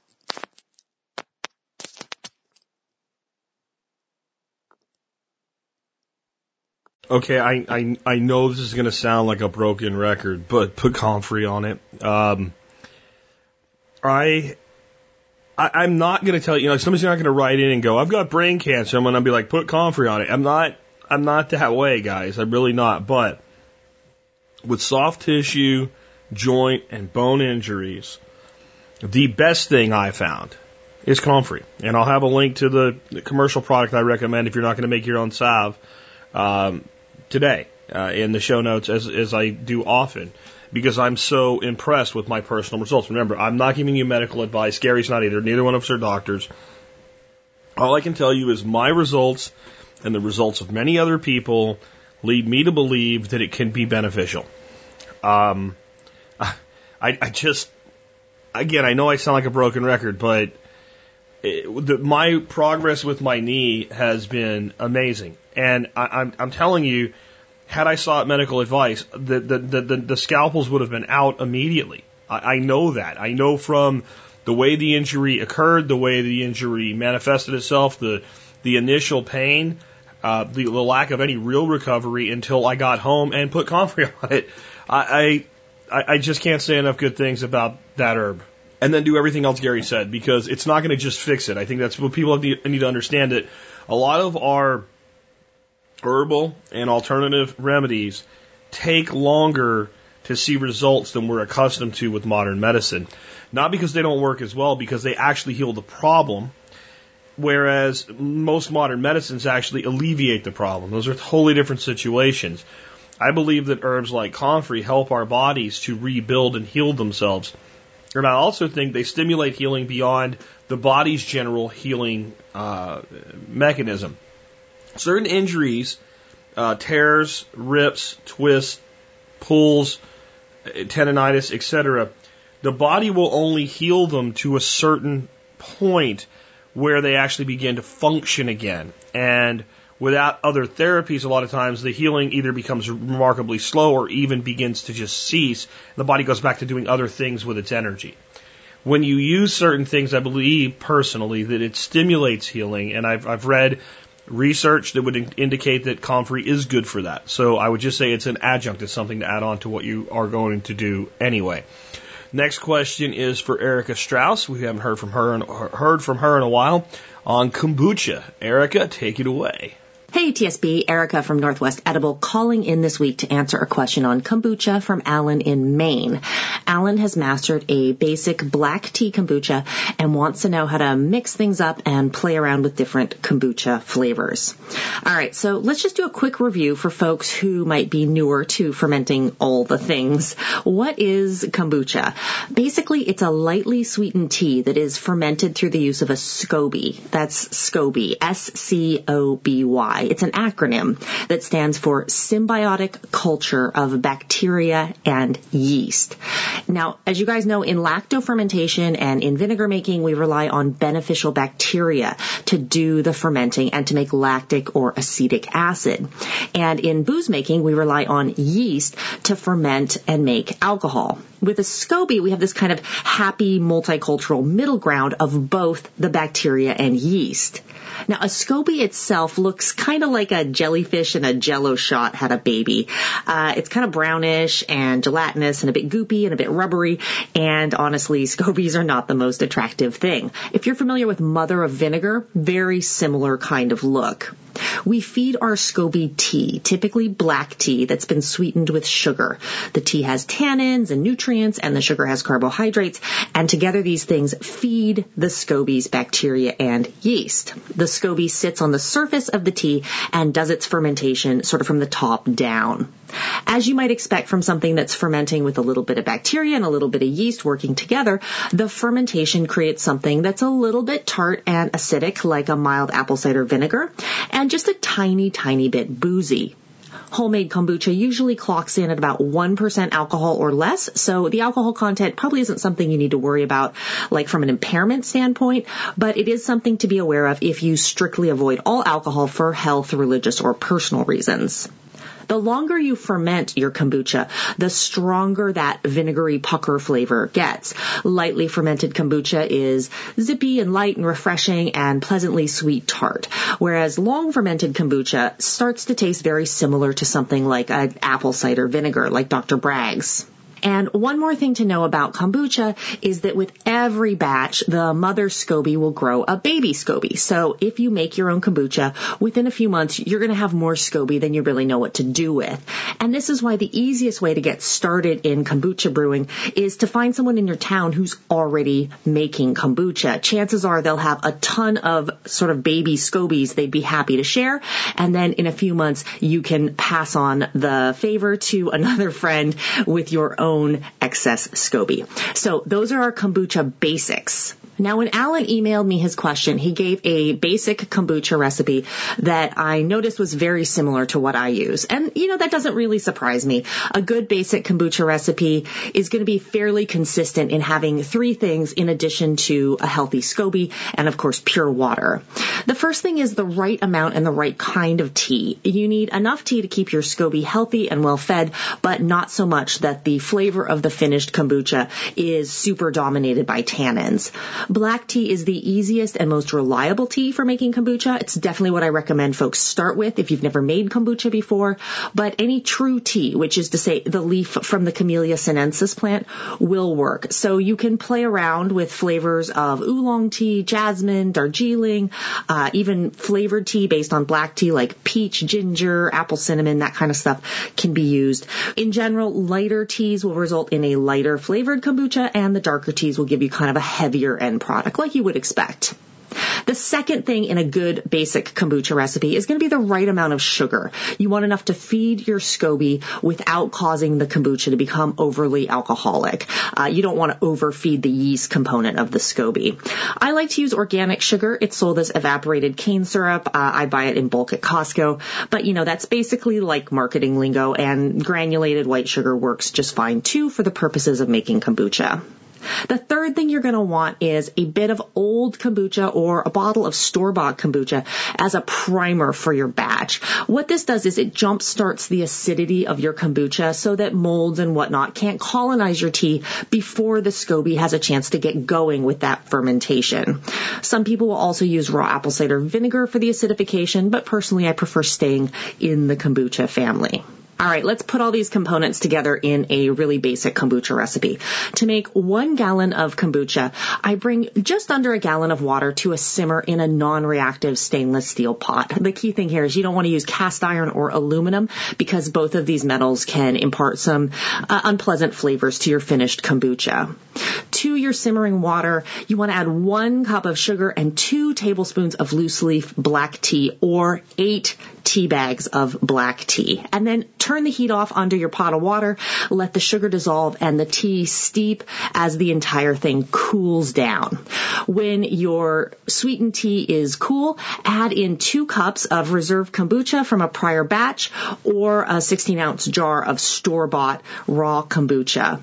Mix that together and then strain everything into a one gallon wide mouth glass jar. And then slip your clean, healthy SCOBY into the cool, sweetened, acidulated tea cover everything with a clean tea towel to keep dust and bugs and that kind of stuff out of your kombucha, but um, nothing that's going to prevent free airflow into the jar. So you don't want to cover it with plastic wrap. You want something that's going to breathe. And that's pretty much it. After five to seven days, your kombucha will be lightly fermented. Temperature plays a role in how fast this goes, as with any natural fermentation. But this lightly fermented stage is where kids tend to like kombucha tea. It's still mostly sweet, but just a little bit tart and zippy. After about seven to ten days, the kombucha will start to take on a more balanced sweet tart flavor. And at 10 to 14 days, you'll start to get more strong notes of kind of vinegar puckeriness in your kombucha. At three weeks to a month, your kombucha will be very sour and can be used like vinegar in things like salad dressings. All of these levels of fermentation are just fine. It's just about what you like. So taste the kombucha frequently to find the stage you enjoy it. Just make sure you're careful not to contaminate your kombucha while you're tasting. I generally just pour a little bit out of my jar into a separate cup and taste from that and let the rest of the kombucha proceed along with its fermentation. So that's it. Uh, when you like the taste, it's done. You pour the kombucha into some bottles, you make a new batch, and you start again. Okay, okay. That's not really it. I, I kind of lied. Here's the thing. What I just described is kombucha made the single fermentation method. Single fermentation kombucha is dead simple. It's primarily what I make, and it's what I recommend people start with. It results in a reliably delicious probiotic rich drink that's mostly uncarbonated, but if you funnel the kombucha into some clean old soda bottles and seal them up and pop them in the fridge, you will get a decent amount of fizz from your kombucha in just a few days. But because all the fermentation with this method is done in the presence of the SCOBY. We do have to be really careful not to introduce things that might weaken or damage the mother or throw off that symbiosis between the bacteria and the yeast, which means the options for flavoring are very limited with this single fermentation method. Basically, all you can do is really play around with different types of tea. And that's all well and good, but it's pretty limiting. And I think that Alan in Maine is looking for some bigger, more creative options. So kombucha secondary fermentation opens up a ton of flavor options for us. If you're a home brewer, you do any kind of mead making or country wine making, the idea of adding additional flavorings during secondary fermentation will be nothing new to you. My husband, for example, is a great home brewer and he very often dry hops his brews with a floral or spicy hop when he transfers to secondary. This adds an additional layer of hop flavor and aroma without adding substantial additional bitterness. And kombucha isn't too different. The secondary fermentation stage allows us to add all kinds of stuff to our kombucha that we really would not want to add directly to the primary fermentation along with the SCOBY. So to add a secondary fermentation to your kombucha, you'll want to get your primary fermentation to that sort of early mid fermented stage. This is in the presence of the SCOBY. Typically about seven to nine days is what I shoot for. So from your primary fermentation, you'll want to set aside your SCOBY and two cups of that finished kombucha because you'll need those for your next batch. And then to the remainder of your kombucha, you can add almost whatever you would like. Um, fruit, juice, herbs, ginger, hops. These all work very nicely. I'll talk about specifics for flavoring in just a second, but for now let's just continue with the process. You'll want to bottle your flavored kombucha in airtight bottles that are safe to hold pressure. And if you guys don't have any idea about the safety of naturally carbonating something in a sealed container, just do me a favor, do a little research before you do this. You might have to release excess carbonation during secondary. Overcarbonating anything in a glass bottle will turn a perfectly nice beverage into a bottle bomb. Homebrewers already know all about this, but if you don't have any experience with how bottle carbonation works, uh, it's probably a good idea to stick to plastic soda type bottles. You'll know when those are fully carbonated uh, because the plastic bottle will become very hard to squeeze. You'll want to leave your bottled flavored kombucha to mature in this secondary fermentation for anywhere from one to two days to a week at room temperature. Some people will go even longer in secondary, up to a couple of weeks, especially if it's very cool out. Um, but again, keep an eye on carbonation because you don't want to have an overcarbonation situation. When the flavor of your kombucha is where you want it, just go ahead and pop it in the fridge and you can enjoy those bottles for a month or so. Okay, now we have our basic method for making flavored kombucha using the secondary fermentation technique. So here are some broad categories of things you can use to flavor your kombucha. The easiest possible option is a fruit juice. Any fruit juice can be added, but from a flavor standpoint, I say just ask yourself if it's a flavor that would taste good with a little apple cider vinegar added to it, and you'll get a pretty good sense of if it will work with kombucha. Apple, pear, uh, cranberry, strawberry, blackberry, these all work very well. The only juices I personally don't like for adding to kombucha are citrus juices like orange and grapefruit, but some people do really like orange kombucha. It's just not a flavor combination I personally care for. When you're doing this, when you're adding juice, you want to add about 20% juice and 80% kombucha. So if you're starting with a gallon of finished kombucha out of primary, by the time you've held back two cups for the next batch and tasted a little along the way and lost a bit to evaporation, you'll probably have about 13 cups to flavor. If you add three cups of juice to this 13 cups, you'll be right back up at a gallon of kombucha and ready to bottle. And your ratios will be close enough. This is not rocket science. Uh, that's the first thing I recommend. If you haven't flavored kombucha before, start with fruit juice. It's quite easy. If you're using a very sugary juice like apple juice, just again keep an eye on that uh, fermentation because the sugar in that juice can cause the residual yeast in your kombucha to go a little nuts. You might get some uh, pretty fizzy kombucha. Okay, second option, fresh, frozen, or dried fruit. Adding all kinds of fruit into secondary is a great option so long as your fruit isn't sulfured or otherwise treated with antifungals or antibacterials. This is primarily going to be an issue with dried fruit, so you will want to make an effort to seek out organic, non-treated dried fruit for your kombucha. When using fresh or frozen fruit, you want between 20 and 30% of fruit in your mix, so similar ratios to the juice here. For dried fruit, I'd go very easy. I'd go not more than 5% of your flavored kombucha. Uh, a cup of dried fruit in a gallon of kombucha is a pretty good ratio and will be plenty.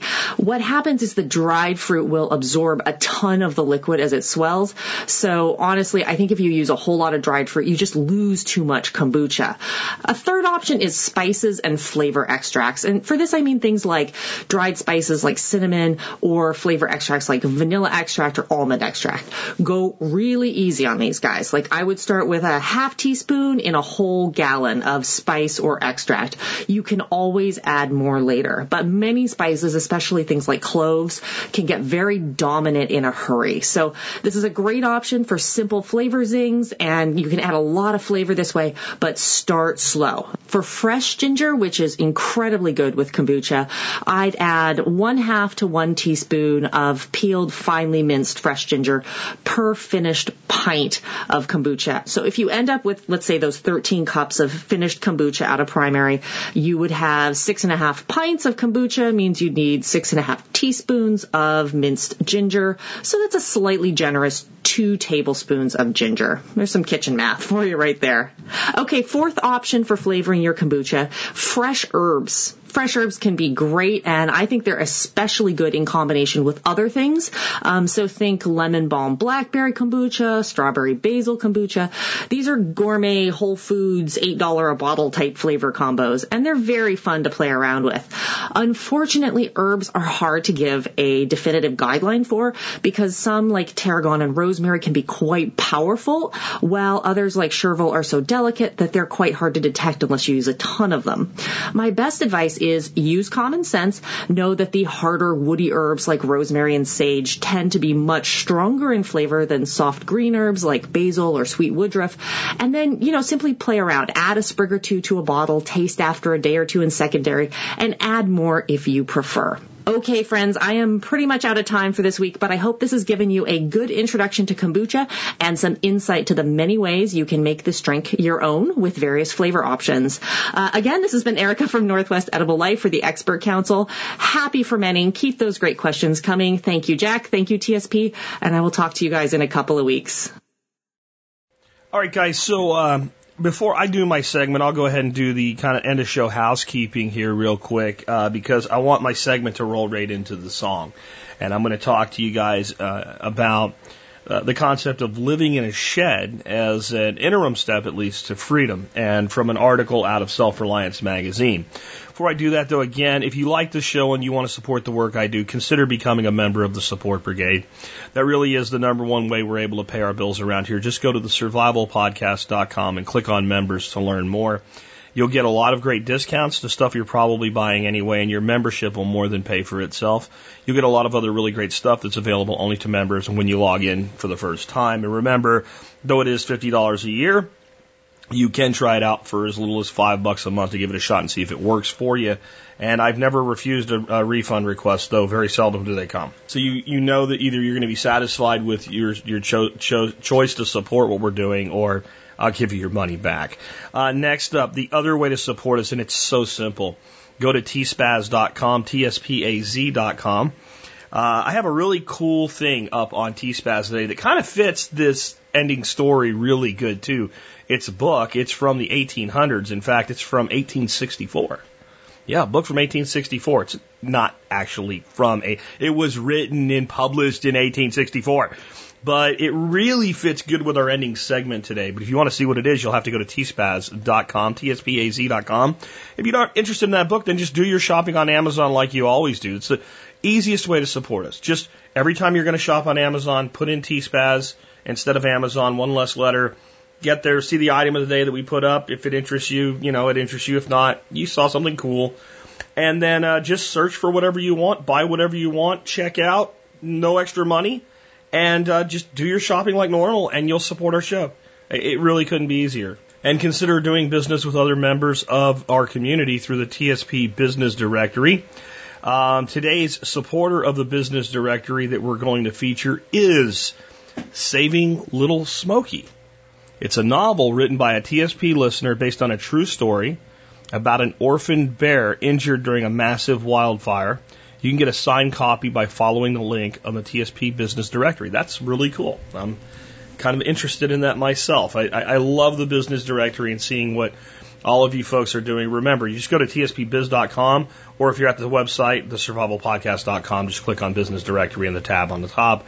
You can see all of the great businesses, see how close they are to you, see what they do. You can search, you can do advanced search. It's a cool thing, and we've set it up to serve this audience as, as best that we can. And remember, you can list your business there for as little as five bucks right? So, I mean, it's a great way to get some exposure, the great place to be found and to find other great people to do business with. So, this article in Self Reliance that I want to finish up with today is called Working My Way Up, Part 1 Living in a Storage Shed. It's by Centena O'Cillahai, or Killahay. I don't know how, it's an Irish name that I can't pronounce, so I won't butcher it any further. My original thought was when I read this this morning, uh, I would read it on the air, and then I realized it's a really long article because it's very in depth into the how to of, of what goes on. So, uh, a one minute synopsis and then my thoughts on it, I think would be more productive for the podcast because we had a lot of expert council stuff today, so it was a longer show. Um, basically, the concept is Centena uh, ends up in harm's way uh, financially because he grows up poor as crap, uh, gets a great job making lots of money, and then since he's never had money before, gets a lot of problems.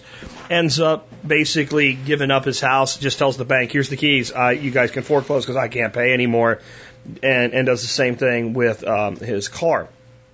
Does have money saved up, buys a little piece of land somewhere, and puts a $2,000 storage shed on it, and gets an old camper and decides I'm going to live in the camper and figure out how to make this into a homestead.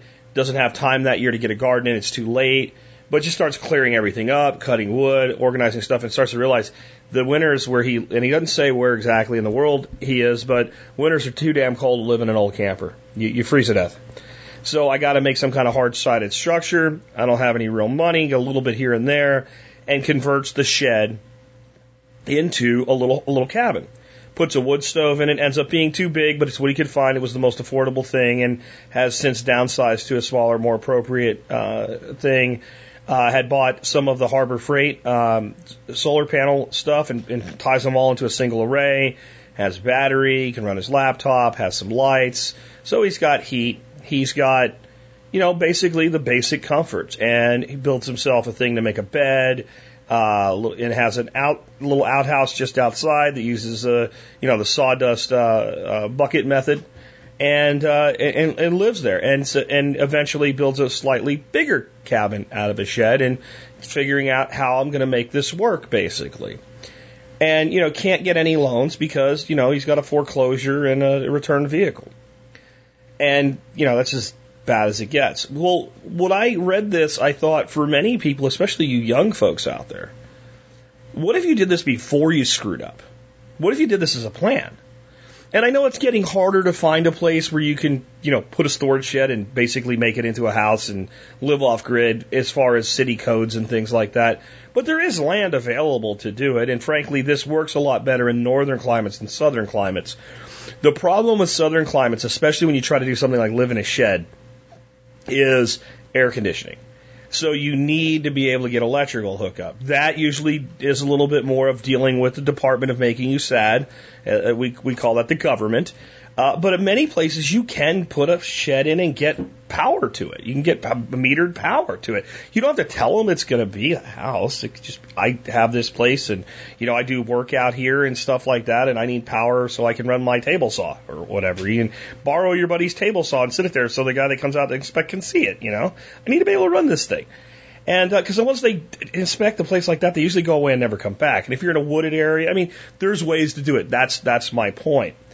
And what I thought when I read this is okay, I'm in my 40s. I've gotten to a reasonable level of success. I've got my three acre little farmette. Um, I'm, I'm happy. I, I spent most of yesterday afternoon laying in a pool. I, I'm not going to go do this at this point. But if I was 20 again, I, I, I damn well might. I damn well might.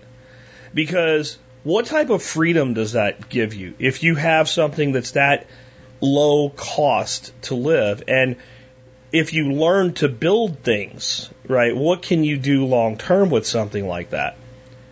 And, you know, would, my question to many of you is, would, would you be able to do it? See, when I look at it and say, well, I'm not going to do it, that doesn't mean I couldn't do it. That doesn't mean I, you know, I won't do it. Um, if I was single, I, I might. I might. I mean, my homestead is a compromise between my wife and I, like everything a married couple does. I would be much happier somewhere in the mountains where I could go out my back door and catch trout and shoot squirrels and and and you know hunt hunt deer and, and things like that. I, I that actually to me, as much as I love permaculture and I would still have plenty of that stuff going on around the house, I would rather re- rely on hunting and fishing to gather meat than feeding 150 ducks every day. Um, I really would. So when I look at that, I think that could be a very appealing approach to take. And the difference in doing it consciously versus, okay, this is my only play now. And maybe some of you are in a place where it is your only play, like it was uh, for Santana here. But a 20 something that has no real debt yet, that can just, you know, a lot of these young folks, you guys are still living at home and things like that. You know, work your ass off for a while, develop some financial reserves, stop spending money, you know, on whatever you're spending, whether it's going to the bar, chasing girls, you know, video games, whatever. Just just hoard money for, you know, a, a few months to a year, and then go make a play like this. Because you know, I've looked around and he bought his shed for about two thousand bucks, and it's I think it was a ten by fourteen. Uh, but you can you can go much larger than that and stay under four thousand dollars. If you could find a piece of land to put that on, uh, and you know put something up that's more like uh, 16 by 18, 16 by 24, something like that. Uh, especially with a high, uh, like a loft, so you could put the loft up as a sleeping bed and basically do the tiny house thing and have it look like a shed. I mean, there's there's something there for for a lot of people. And, and I think back to being, you know, 21 years old, just out of the military, and this never occurred to me to do something like this. And I think, okay, if I were me at 17 and going to join the army again, what might I do? And I actually think, well, number one, I probably wouldn't have joined the army, but I, I probably still would have if I was back in 1990 uh, living in rural Pennsylvania. It, it was what gave me the opportunity to do something with my life because I had nothing there. And again, as I mentioned yesterday, I look back at a lot of people I went to school with and they're still doing nothing. They, they really are. I don't mean it to be mean or anything, but they're, they're not really, and because there's not a lot, you know, the people that didn't leave, there's not a lot to do there. And, uh, there's still some good things about the place, but when it comes to opportunities, especially pre-internet, I mean, really, there wasn't much. So instead of going in the military as a mechanic, I may have went in the military as, you know, doing something in construction. And the other way to do that, you know, would be it's not as easy as it was 10 years ago because the construction boom isn't going like it was 10 years ago. But, you know, you can learn a lot taking odd jobs as a, as a framer. Uh, when I first moved here to Texas, I met some guys in a bar and I ended up not doing this because I got another opportunity that was better. But, uh, they, they said, if you want a job, you know, you got a hammer or you can get a hammer. Um, we do framing work and, you know, it's uh, ten bucks an hour to start, and if you if you if you do good, uh, about a month into it, you'll make about fifteen. Uh, it's it's basically cash money, contract work. You do your own tax and stuff like that, so it's not the greatest, but it's money.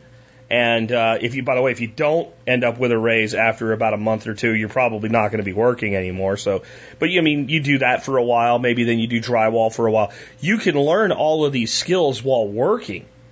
And, uh, you know, if you did that for a year or two, uh, while living at home, uh, or with a roommate or whatever you do to save money and just hoarded money and developed the skill sets, you could put up a pretty nice little dwelling pretty quick.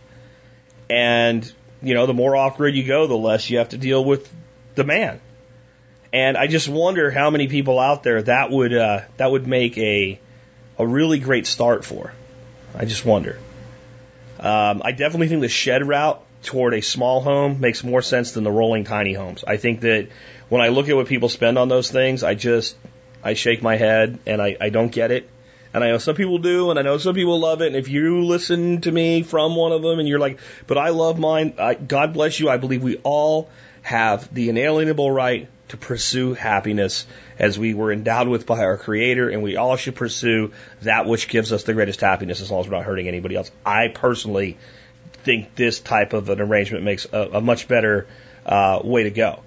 And if you uh, if you you know if you just have basic you know carpentry knowledge, a lot of these sheds you can get for a lot less money by doing your own assembly. They come as kits and they go together incredibly fast if you know what you're doing. We have one here that's an eight foot by eight foot one. I would I would not recommend something that small to live in, but I guess it'd be better than nothing. And um, the guy that put it up, he was, you know, they're gonna they're gonna deliver it and install it and be done with it uh, on Friday. And you know, like Friday at like 3:30, no one's shown up yet, and I'm fuming. You guys know how I get when I'm angry, right? I'm fuming. My wife's like, "Calm down." I'm like, "No, it's supposed to be in today because I'm going to be doing work on it tomorrow. There's no way they're going to get it done today." And then the guy shows up with a trailer and all the shit, and uh, it's like almost four o'clock on a Friday. There's no way this guy's going to be done.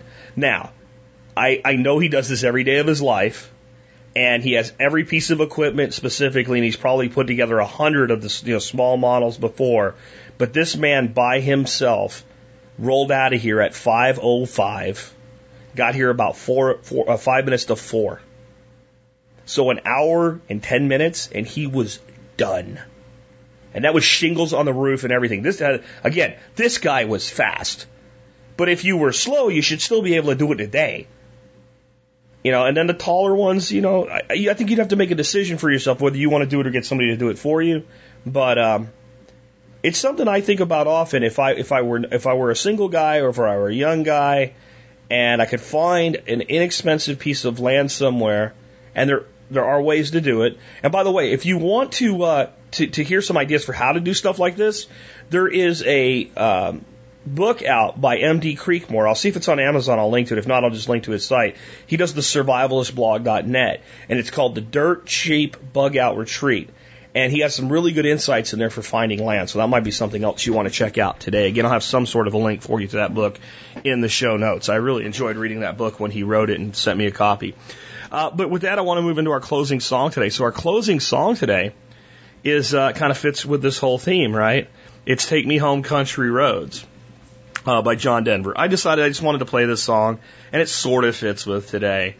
And uh, you know, when I was just talking about where I come from, Central Pennsylvania and West Virginia guys have a lot in common. I would say everything except Pittsburgh and Philadelphia in Pennsylvania and West Virginia have a lot in common. The culture, the attitudes, I think maybe the ethnicity is a little bit different, um, both primarily white, but um, West Virginia having an awful lot of uh, European, uh, West European, and uh, Irish as their their background, where you have an awful lot more Eastern European, Slovakian, uh, Russian, Georgian, Lithuanian, Ukrainian, uh, Polish, uh, Irish as well, but a lot of the Slovakian thing in Pennsylvania is, is ethnic background. But people live the same way. Coal was king, etc. Did a lot of damage to the land. People hunt, people fish, people feed themselves. And so when I hear songs about West Virginia, you know, and the Blue Ridge Mountains and stuff, it, I've been there and it still takes me right back to, you know, where I grew up hunting and fishing in, in, in central Pennsylvania. And for all of the lack of opportunity in places like that, there's an awful lot of opportunity to still live free and to live left alone and to to make a go of things. Um, and maybe you have to go further west now than back then. But I love this song. I love the the point of this song. I hope you enjoyed on your Friday. I hope you had a, a good experience with us today at the Survival Podcast. Please continue to support the work that I do, whether it's becoming a member, whether it's shopping at T-Spaz, or just telling people about the show. With that, this has been Jack Spirko with another edition of the Survival Podcast, helping you figure out how to live that better life if times get tough or even if they don't. Almost heaven. West Virginia, Blue Ridge Mountain, Shenandoah River. Life is old there, older than the trees, younger than the mountains, growing like a breeze. Country roads,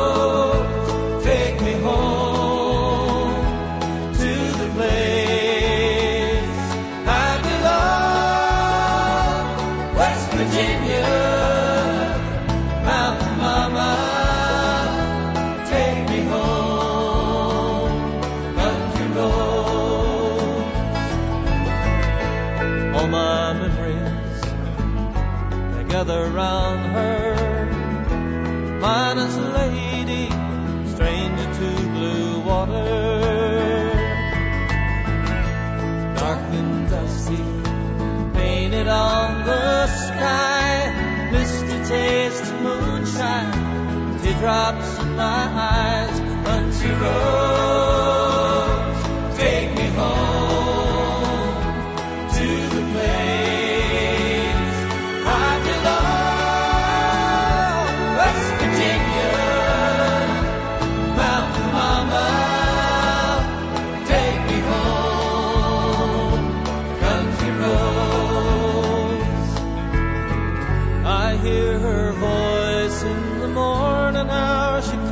me. The radio reminds me of my